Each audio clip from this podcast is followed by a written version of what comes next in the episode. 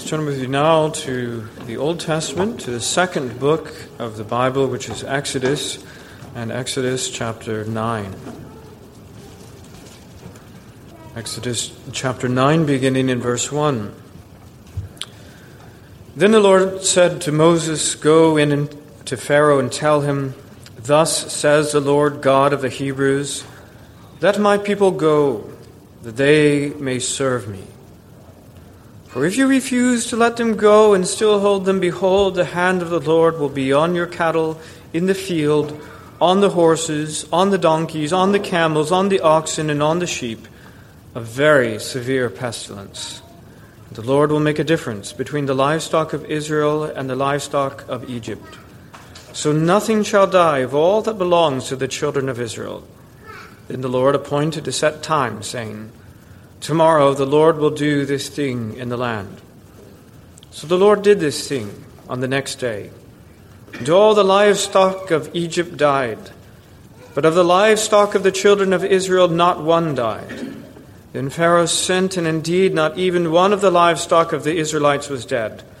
But the heart of Pharaoh became hard, and he did not let the people go. So the Lord said to Moses and Aaron, Take for yourselves handfuls of ashes from a furnace, and let Moses scatter it toward the heavens in the sight of Pharaoh, and it will become fine dust in all the land of Egypt, and it will cause boils that break out in sores on man and beast throughout all the land of Egypt. And they took ashes from the furnace and stood before Pharaoh, and Moses scattered them toward heaven. And they caused boils that break out in sores on man and beast. And the magicians could not stand before Moses because of the boils, for the boils were on the magicians and on all the Egyptians. But the Lord hardened the heart of Pharaoh, and he did not heed them, just as the Lord had spoken to Moses. And the Lord said to Moses, Rise early in the morning, and stand before Pharaoh, and say to him, Thus says the Lord God of the Hebrews, Let my people go, that they may serve me. For at this time I will send all my plagues to your very heart, and on your servants and on your people, that you may know that there is none like me in all the earth. Now, if I had stretched out my hand and struck you and your people with pestilence, and you would have been cut off from the earth. But indeed, for this purpose I have raised you up, that I may show my power in you, and that my name may be declared in all the earth. As yet, you exalt yourself against my people in that you will not let them go. Behold, tomorrow about this time I will cause very heavy hail to rain down, such as has not been in Egypt since its founding until now. Therefore, send now and gather your livestock, and all that you have in the field, for the hail shall come down on every man and every animal which is found in the field and is not brought home, and they shall die. He who feared the word of the Lord among the servants of Pharaoh made his servants and his livestock flee to the houses. But he who did not regard the word of the Lord left his servants and his livestock in the field. And the Lord said to Moses, Stretch out your hand toward heaven, that there may be hail in all the land of Egypt, on man, on beast, and on every herb of the field throughout all the land of Egypt. And Moses stretched out his rod toward heaven.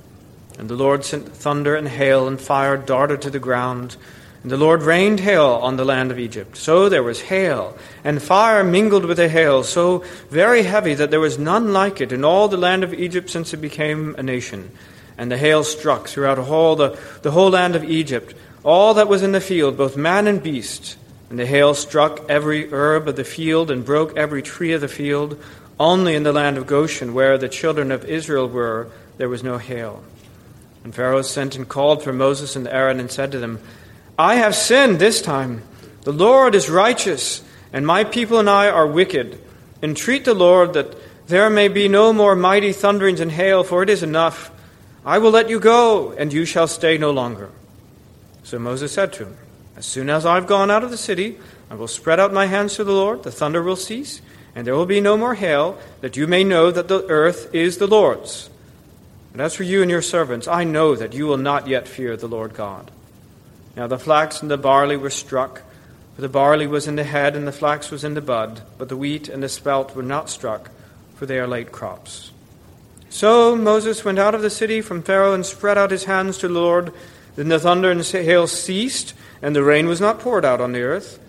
And when Pharaoh saw that the rain, the hail, and the thunder had ceased, he sinned yet more. And he hardened his heart, he and his servants. So the heart of Pharaoh was hard, neither would he let the children of Israel go, as the Lord had spoken by Moses. Let us pray. Heavenly Father, we come to this, your word, and indeed it is a very powerful word word indeed that is mighty and glorious, mysterious, although clear. And we pray, Heavenly Father, that you would open the lights of heaven through the power of the Holy Spirit, that we might see this light, that we might know the truth of God, that we might see your sovereignty, that we might see you high and lifted up as you truly are, and all men brought low and humbled to the dust as they truly are that we might see things as they are in reality and not as they are in fiction or in the hearts of man. We ask this in Jesus' name. Amen. So tonight we come to Exodus chapter 9. And by this point, the pace of the narration of the plagues has increased uh, simply because we have seen a number of these aspects already. And so, in keeping with that, I shall take this chapter as a whole, indeed, because there is a particular point that needs to be made. Now, the plagues covered in this chapter, chapter 9, are the fifth, sixth, and seventh. The fifth, as livestock diseased, the sixth, boils, and the seventh, hail.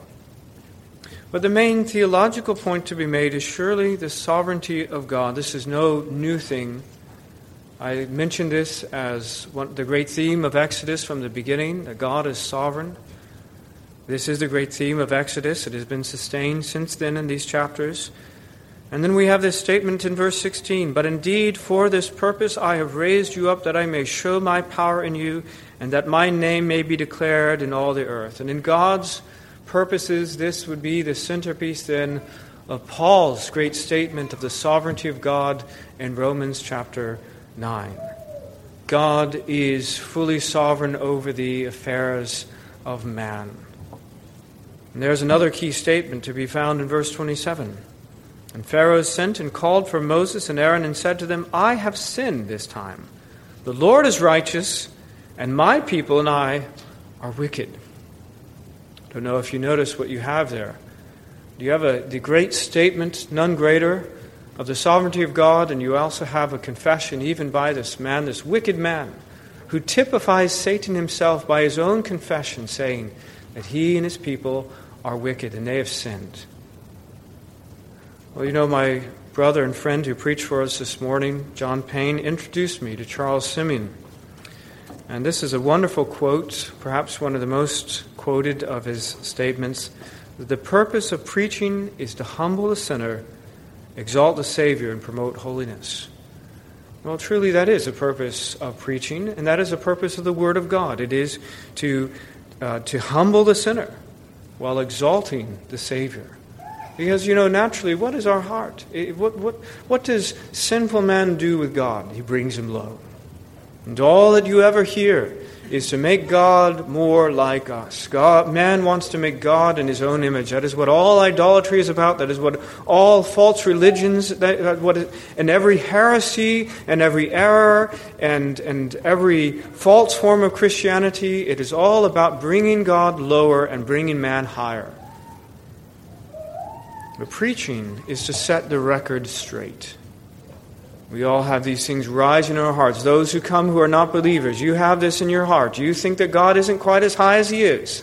He doesn't quite have as many prerogatives as He does. He's not as glorious as He says He is. And, if, and, and when you hear it declared, you react against it. And as for mankind, as for people, you think that you're a little better. We're all a little bit better than what the Word of God says. But even in God's people, these things continually rise as the old man tries to assert himself continually. And the purpose of preaching is to come with a pruning hook, to come with the, the work of God to set the record straight. So, this is what I propose to do this evening to humble the sinner and exalt the Savior. And the title is The Sovereignty of God. That is our title tonight, The Sovereignty of God. And I have five points. Five points. The Lord discriminates among peoples, the Lord determines times, the Lord disposes to his glory, then, well, I should say, by the way, three of these are about, uh, about the Lord, and two of them are about Pharaoh. Okay, so the first three, again, the Lord discriminates against among peoples, the Lord determines times, the Lord disposes. So discriminates, determines, disposes. And then two, about Pharaoh. Fourthly, Pharaoh confesses his wickedness. And fifth, Pharaoh confirms his wickedness. So three about the Lord and two about Pharaoh. The first sin, the Lord discriminates again among people. In verse 1, then the Lord said to Moses, Go into Pharaoh and tell him, Thus says the Lord God of hosts, Let my people go, that they may serve me. For if you refuse and let them go and still hold them, behold, the hand of the Lord will be on your cattle in the field, the horses, the donkeys, the camels, the oxen, and the sheep, a very severe pestilence. And the Lord will make a difference between the livestock of Israel and the livestock of Egypt, so that nothing shall die of all that belongs to the children of Israel. And that is exactly what happens. In verse 6, the Lord did this thing on the next day, and all the livestock of Egypt died, but of the livestock of the children of Israel not one died. And in this case, it was not enough for Pharaoh to know these things in some other way. He actually sends a delegation in verse 7 Pharaoh sent, and indeed not even one of the livestock of the Israelites was dead. How about that? But the heart of Pharaoh became hard, and he did not let the people go. Well, this is, of course, the second time this aspect has been pointed out to us in the course of the plagues. And this discrimination, this differentiation between the people of God and the people of Egypt has very, two very important purposes. A, to show that this is no mere accident. Right? Because Pharaoh can continually have this, this respite or this, this refuge as a lie, of course, but maybe this thing has just happened. It's this bad luck that this horrible plague has come, and you know it's just happened to all of us. But you can't think that if indeed God makes such a differentiation among the land of Goshen. Here it is. Here's the land of Egypt, and all that around them has suffered this plague in its entirety, and there's an exception there among the people and even indeed to add to it that not one of the livestock of all the people of God in Goshen had died. Now, even if this was, think about how many people there were. It's over a million people there. And all the livestock, who knows how many livestock that there were? Even just by the mere natural occurrences, you expect to find hundreds of them dead in the course of a single day. But God made sure that didn't happen, so that when that delegation came, they would not find a single one of them dead in order to confirm the reality of this great and notable miracle. This was no happenstance, this was God at work supernaturally. So, A, the purpose was to show it was no accident. It was proof positive that this was, in fact, a, a miracle. But B, this is no mere raw display of God's power that He just shows, let me show you my power. It, it is that, but it is more than that. It is also His selective judgment against the Egyptians. Does it mean, of course, that every last one of them were personally guilty of specific crimes and that every one of the Israelites were entirely innocent of every sin? No. That's not what the emphasis is. Now, the point is, we, we know theologically, we know from every declaration in Scripture and our own experience that every last one of this fallen human race is certainly guilty of sin. So they're all guilty. But what is being emphasized is rather the, the federal headship. He says, Your people. This is going to happen to your people, those who follow you, those who submit to your leadership, those who are identified as Pharaoh's people. And again, a figure, as we say, Pharaoh represents Satan. He typifies Satan in all of this great drama of Exodus. And it is a corporate identity of the people that are under the headship of Satan, and this judgment is coming upon them. And, friends, judgment is coming on those who follow Satan in this world. Judgment is coming upon the devil and all of those who submit to his leadership, all of those who follow his lies, in this world, judgment is coming. Now, let me say that as he makes this discrimination between those of his people and those of his enemy, his declared enemy who shakes his fist at him and rebels against him, it is certainly a matter that demonstrates the reality of this miracle. It, it shows also his justice in so dealing with him. And let me say, larger than that, it is his prerogative to discriminate among peoples, to choose some and not others. He chose Abraham and his children, not Lot and his, and not the Egyptians, or anyone else for that matter. It, was not because Abraham was so wonderful. You remember, of course, God makes a point of saying it was not because these people were any larger or better or anything more, more lovable than anyone else on the face of the earth, but merely that God set his love upon them. God gets to do that. God gets to, to put his hand upon a people and to choose him for blessing. He gets to do that because he's sovereign, because he's God. It's his prerogative as sovereign God to discriminate among the peoples and to say that Abraham and his children I will bless and save rather than others. Secondly, the Lord determines times. So the Lord discriminates among peoples, and secondly, the Lord determines times. In verse 5, then the Lord appointed a set time, saying, Tomorrow the Lord will do this thing in the land. It's a very brief point, simple point that I want to make. But the Lord is the one who's determined this time, and He makes that point every time or throughout this, this chapter. He is demonstrating the power of God in saying that uh, at this specific time. Again, so that it's no mistake. You see that God is, is doing this thing. We sometimes will have in our plans that we want to do something. That the problem is we can't determine the time.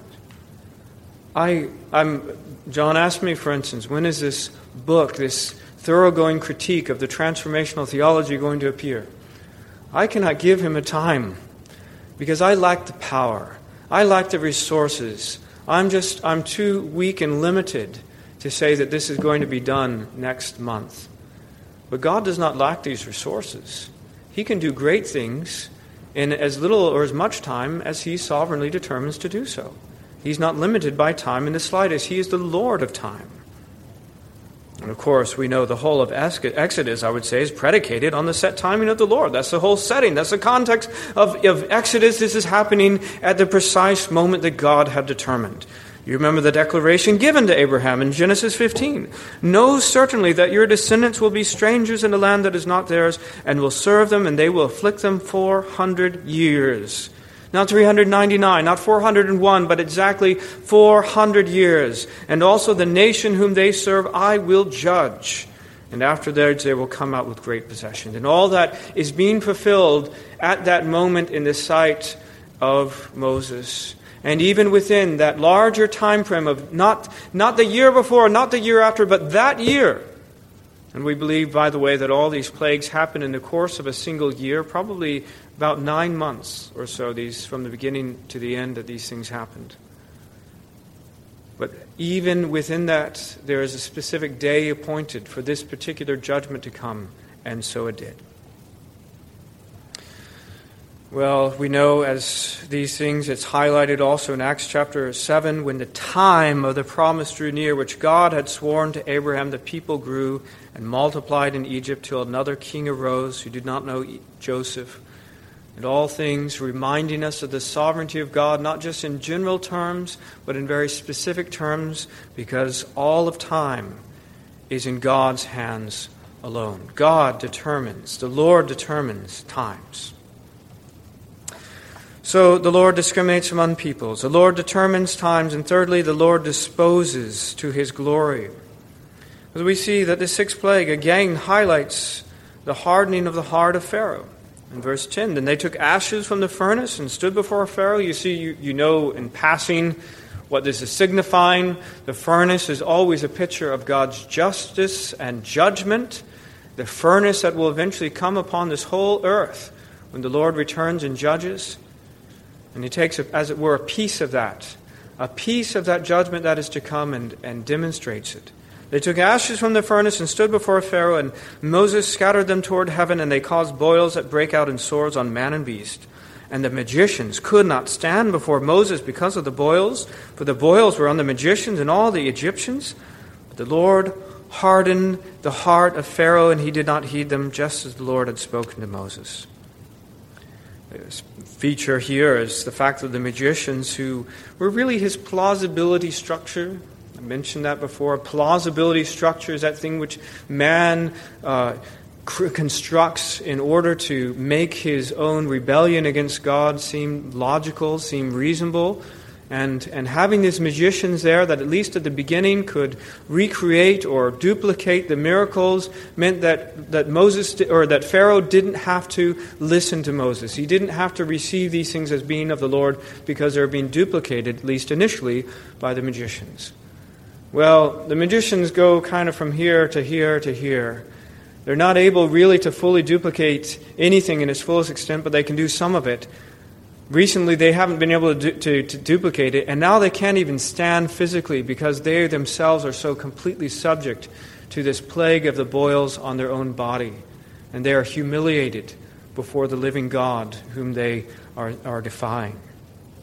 But Pharaoh remains hardened nonetheless. Even as his plausibility structure through these magicians and their lying miracles crumbles to the ground, his heart is yet hardened. But that's not all. In verse 13, the Lord says to Moses, ex- explanation of how it is that, the, that Pharaoh hardens his heart and the Lord further hardens his heart. It says in verse 13, the Lord says to Moses, Rise early in the morning and stand before Pharaoh and say to him, Thus says the Lord God of, Hebrew, of the Hebrews, let my people go that they may serve me. For at this time I will send all my plagues to your very heart and on your servants and on your people, that you may know that there is none like me in all the earth. None like him. Now, if I had stretched out my hand and struck you and your people with pestilence, then you would have been cut off from the earth.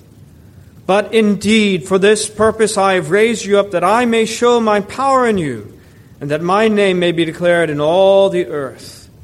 As yet you exalt yourself against my people, in that you will not let them go.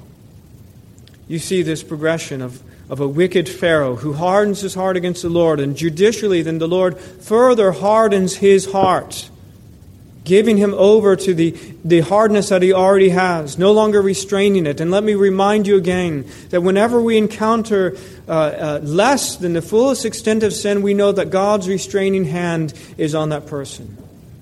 And God releases some of that restraining hand, and, and Pharaoh is further given over to the hatred of God which he has in his heart and always has had there. And his heart is, in effect, then further hardened through the, the sovereign disposition of God. But that is not all, as I say. God says, God declares the truth of the matter that he has, he has raised to a position of power and authority this particular Pharaoh precisely in order that his sovereignty and power might be shown in him. That had he withered in the very first of these, we would not see the fullness of God's power. God indeed chose this man, this Pharaoh, that the fullness, the full extent of God's power over every sphere of humanity, over every aspect of nature, might be declared in its completeness. And we recoil against it. Do we not? Is there not something in our heart when these things are declared, when the Lord God points his finger at Pharaoh and says, You're not going to listen. I know you're not. I've determined you're not. And I've raised you up for this very purpose, that my glory might be declared. There rises within us some rebellion. Because we don't think God, is really here.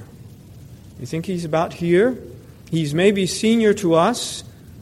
We're the lieutenants and He's the colonel, but we don't really think that He's the, the five star general. That He can do ev- anything at all that He wants, including being sovereign over the destiny of mankind. You know, Romans chapter 9 says this What shall we say then? And let us never forget this as we're discussing the subject of the sovereignty of God. God anticipates in His goodness, in His mercy, in the reality that He knows our weakness, He anticipates our objection. He says this What shall we say then? Is there unrighteousness with God? Because that's our temptation to think that there is unrighteousness with God when He disposes someone like Pharaoh as He does. Moses and Pharaoh are both manslayers. Okay? They both killed unrighteously. And God raises Moses to be the great picture of Christ and lead his people out. And Pharaoh he brings to destruction. Is there unrighteousness with God? Certainly not. Verse 15 For he says to Moses, who is the very recipient of his mercy, I will have mercy on whomever I will have mercy, and I will have compassion on whomever I will have compassion. You see, he doesn't say there that I will have justice on whomever I will have justice, because that is not the case that all mankind stands condemned before a holy God. We are all alike sinners. Pharaoh and Moses, on their own behalf, as they were, are sinners, stand condemned before a living God. But rather, the question is on whom is he going to show mercy? And that is up to God and God alone. All of mankind heading headlong into destruction in hell forever, but God shows wonderfully, he shows mercy. Wonderfully, we're not all condemned. Wonderfully, there is the scene in Revelation chapter 7 in which there is a number that no one can count of every tribe and tongue under heaven that have been redeemed by God in His mercy. I will have mercy on whomever I will have mercy, and I will have compassion on whomever I will have compassion. So then it is not of him who wills, nor of him who runs, but of God who shows mercy. And here's the explanation in that context. For this scripture says to Pharaoh, For this very purpose I've raised you up, that I may show my power in you, and that my name may be declared in all the earth. Therefore, he has mercy on whom he wills, and on whom he wills, he hardens. On some, he shows mercy and sovereignly brings them out of their situation of rebellion and hardness and brings them into salvation. And others, he leaves and consigns to the natural rebellion and hardness of their wicked, sinful hearts. You will say then to me, Why does he still find fault? For who has resisted his will? But indeed, O man, who are you to reply against God? Will the thing formed say to him who formed it, Why have you made me like this? Does not the potter have power over the clay from the same lump to make one vessel for honor and another for dishonor? What if God, wanting to show his wrath and to make his power known, endured with much long suffering the vessels of wrath prepared for destruction, that he might make known the riches of his glory on the vessels of mercy which he had prepared beforehand for glory?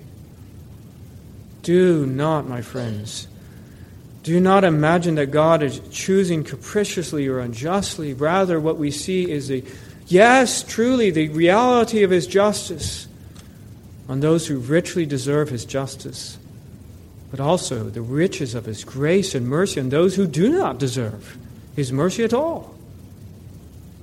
We see the sovereignty and the justice and the mercy of God in these things. As he does what he pleases with the same lump of clay, and this whole lump is this whole lump is sinful and wicked and deserving of destruction but of some he shows mercy. God be praised. Now, as I say, we must not imagine that God so chooses capriciously or unjustly. I was tempted to, to stop here, but I want you to see that, that Pharaoh is not some innocent victim of God, capriciously picking him out of a crowd and, and determining to, to show justice or to, to, to show his, his judgment and justice upon him, but rather that he is wicked by his own confession and confirmation in his actions. So, our fourth point is that Pharaoh confesses his wickedness. He confesses his wickedness. Verse 27 Pharaoh sent and called for Moses and Aaron and said to them, I have sinned this time. The Lord is righteous, and my people and I are wicked. Now, friends, this is a true confession. Truer words have never been spoken in all of human history than that he has sinned and that he and his people are wicked. Isn't it amazing that in this duress, in this time of great judgment, he is brought to know himself? And my friends, if the Lord ever brings you in time of great and dire trial, in which you come to a moment in which you know yourself as you truly are, know yourself to be a sinner, don't let that moment pass. Get on your knees and confess that you are a sinner. Get on your knees and say, I and my people, we are wicked. And come to Christ in faith. Isn't it wonderful? Again, the day of salvation continues. We hear again in the summer the sounds, the late summer, and judgment has not yet come on this earth. The day of salvation, the day of, just, of, of mercy remains, and we can call on the Lord Jesus and be saved. Well, again, we should remember these words when we consider the sovereignty of God. It's not that God has plucked at random a man, an innocent man, minding his own business he simply intends to destroy for no reason. It is that Pharaoh, by his own confession, is in fact wicked and entirely deserves the judgment of God that he has brought upon himself and more of it. It's useful to keep in mind that to whatever extent people do not express the fullness of their hatred and their rebellion against God, it's not because they're good, but because a good God is restraining their sin. That's what we sometimes call a, a common grace or re- restraining grace that God has on us.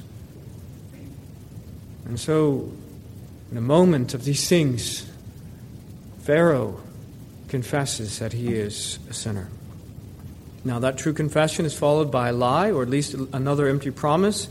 Entreat the Lord that there may be no more mighty thunderings and hail, for it is enough. I will let you go, and you shall stay no longer. As we see, even as on the one hand he confesses his wickedness, a lie comes from his lips, a promise he does not intend to keep. And my friends, we see sinful mankind in this man, Pharaoh. All men are liars, the Lord declares, and it is true. Well, as I say, Pharaoh confesses his wickedness, and fifthly, he also confirms his wickedness. He doesn't just say it's true, we see it once again. In verse 29, Pharaoh said, and Moses said to him, As soon as I've gone out of the city, I will spread out my hands to the Lord, because he is the intercessor, he is the mediator. He points out indeed this great function of the Lord Jesus Christ as the one mediator between man and God, and he stretches out his hands and he intercedes for us, and his blood is shed blood on the cross. And even now, his blood intercedes for us. The thunder will cease, and there will be no more hail, because the Lord Jesus has taken that upon himself, hasn't he? All the thunder and hail of the righteous wrath of God fell on him, and as he spreads out his hands, he intercedes for us that none fall on us. There will be no more hail, that you may know that the earth is the Lord's but as for you and your servants, I know that you will not yet fear the Lord God. Because God knows. And Moses knows that his ongoing sin and rebellion will continue. He only said what he did to get a respite from the plague. And that turns out, of course, to be a true prophecy. That is precisely what happens in verse 33. So Moses went out of the city from Pharaoh and spread out his hands to the Lord, and the thunder and the hail ceased and the rain was not poured out on the earth. And when Pharaoh saw that the rain, the hail, and the thunder had ceased, he sinned yet more. And he hardened his heart, he and his servants, in this continual downward spiral of, of hardening under every kind of right sign that was ignored, and every time of moment of, of mercy and of extension of the day of grace that was ignored, and there's further hardening and hardening. So the heart of Pharaoh was hard, neither would he let the children of Israel go as the Lord had spoken by Moses. And this is how he repays God for his mercy. God, who had said precisely, Look, if Pharaoh, you're seeing what I'm doing to your cattle, I could have just as easily have done it to you and your people, and you would already be dead. You would not be here to speak your words to me, to speak to my servant Moses. But I, in my mercy, have let you live another day. And this is how he repays the living God. My friends, if he has shown you a taste of his judgment, if he has given you a trial to think about these things, again I plead with you do not repay him in such a way. If he has extended your life, if he have given you a chance to repent, you ought to repent. Well, we see that Pharaoh is wicked by confession and by his confirmation in his deeds.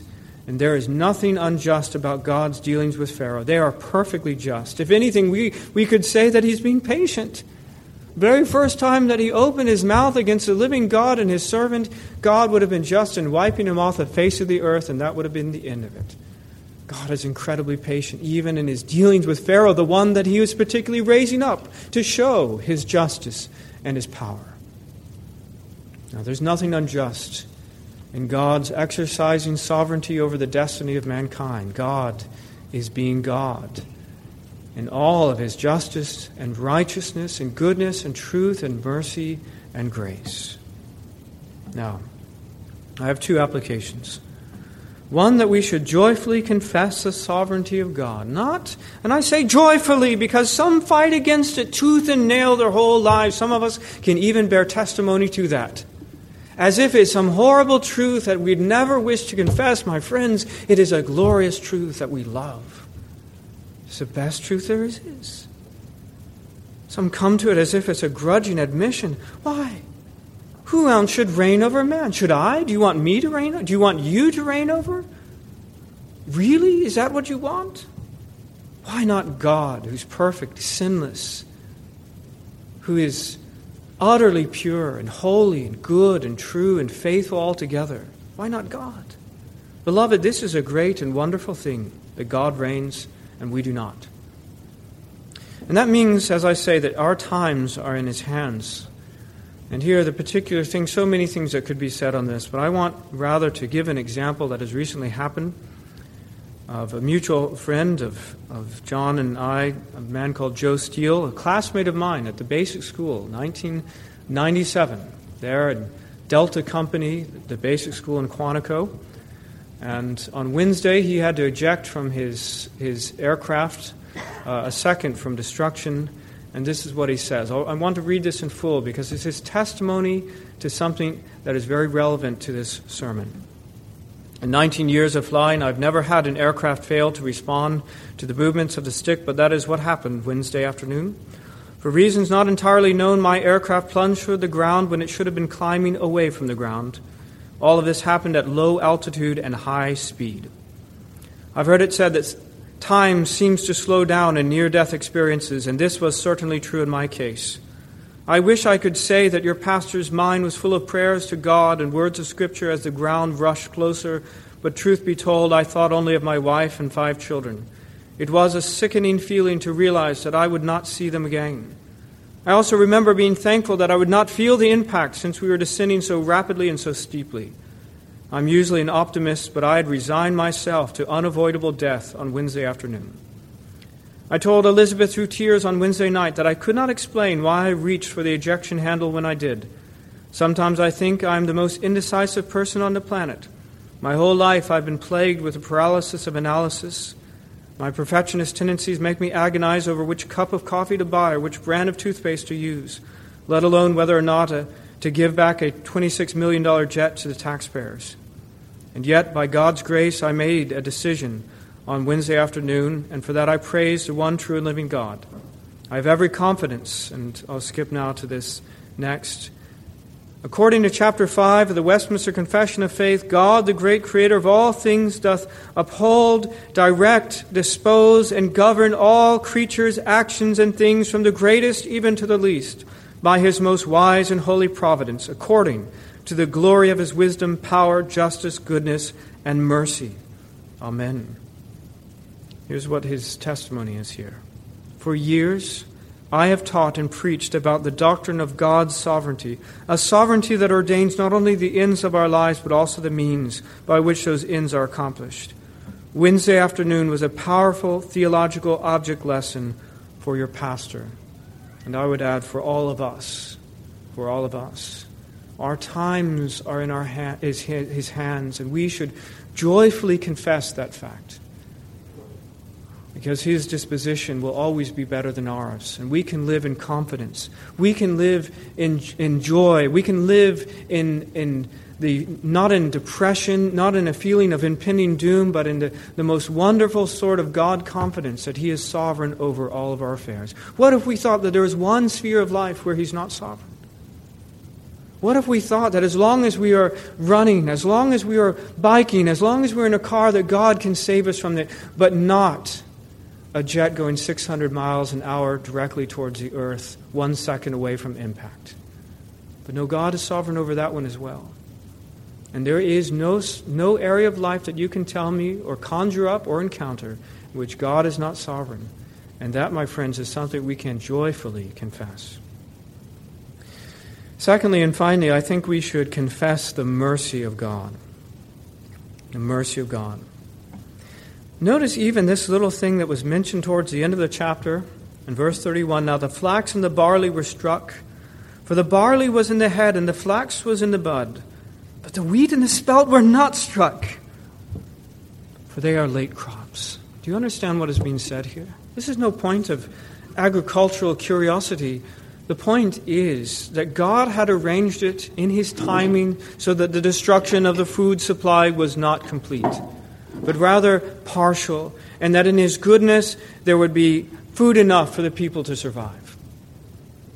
It was only the flax and the barley, but not the wheat and the spelt, and that these people would have food. Even in the midst of this judgment that is coming upon so justly Pharaoh and his people, he's being merciful, friends. This is the mercy of God. And the point again is equally with the sovereignty of God. He is sovereign, but also He is merciful. The point again, it is God who shows mercy. And we cannot possibly encounter this chapter. We cannot possibly encounter either Exodus 9 or Romans 9 without being struck without being reinforced in the mercy of God, because that is what God Himself is highlighting to us. The last word in Romans is about mercy, and the last word here in Exodus is about mercy. Existence, the mere existence of there being a covenant people is merciful. There, can, there could be a world in which there was no covenant people. The existence of a Redeemer is mercy beyond imagination. It is easy, easy, all too easy to imagine a world in which Jesus Christ did not come into this sin cursed world to live and to die. But God is showing His mercy. Even in His timing, my friends, the timing of the day of judgment, He is showing mercy. You know, we ourselves say, wow, this world is continuing on in its wickedness. When is judgment coming? The whole point is His mercy. 2 Peter 3 His times are merciful. The heavens and the earth, which are now, are preserved by the same word. At the moment by moment, God is upholding the, the universe by the word of his power. And what is he pres- why is he preserving it? He could let it fall into nothingness, but he preserves it for a purpose.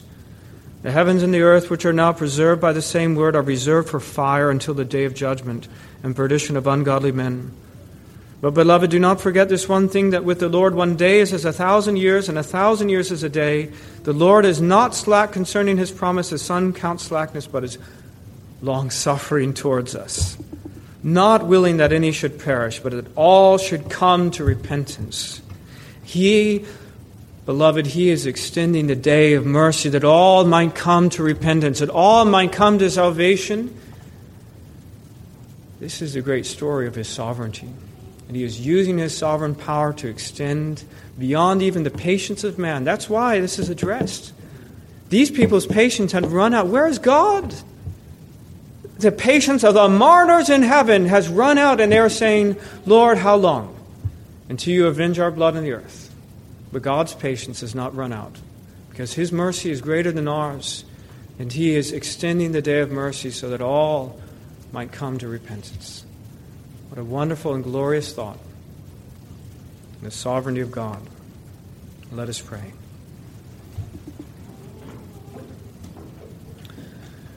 Great God and Heavenly Father, we glorify your holy name. We see truly the wickedness, the sinfulness, the intransigence, the hatred, the rebellion, the hardness of heart of Pharaoh and all like him. Lord, we see in your sovereignty, yes, you determine all things. You determine the times. You are the one who disposes mankind according to your good pleasure, according to your glory. Lord, bringing the wicked to destruction. We know certainly they will. But Lord, in your mercy, saving some, indeed many. And we're thankful, Lord, for this. We glorify you in your sovereignty. We declare with Pharaoh that we and our people, we are wicked, but you are righteous. And there is no unrighteousness with God, only justice and mercy. And Heavenly Father, how thankful that there, there is a covenant people called according to your purposes. And there is a Redeemer, the Lord Jesus Christ, that all who call upon him are saved. Nothing more to do, nothing more to add, simply to receive the gift of what was, was done on Calvary. And Lord, we praise your holy name, and we worship you as we gladly confess your sovereignty and your mercy. We pray this in Christ's name. Amen.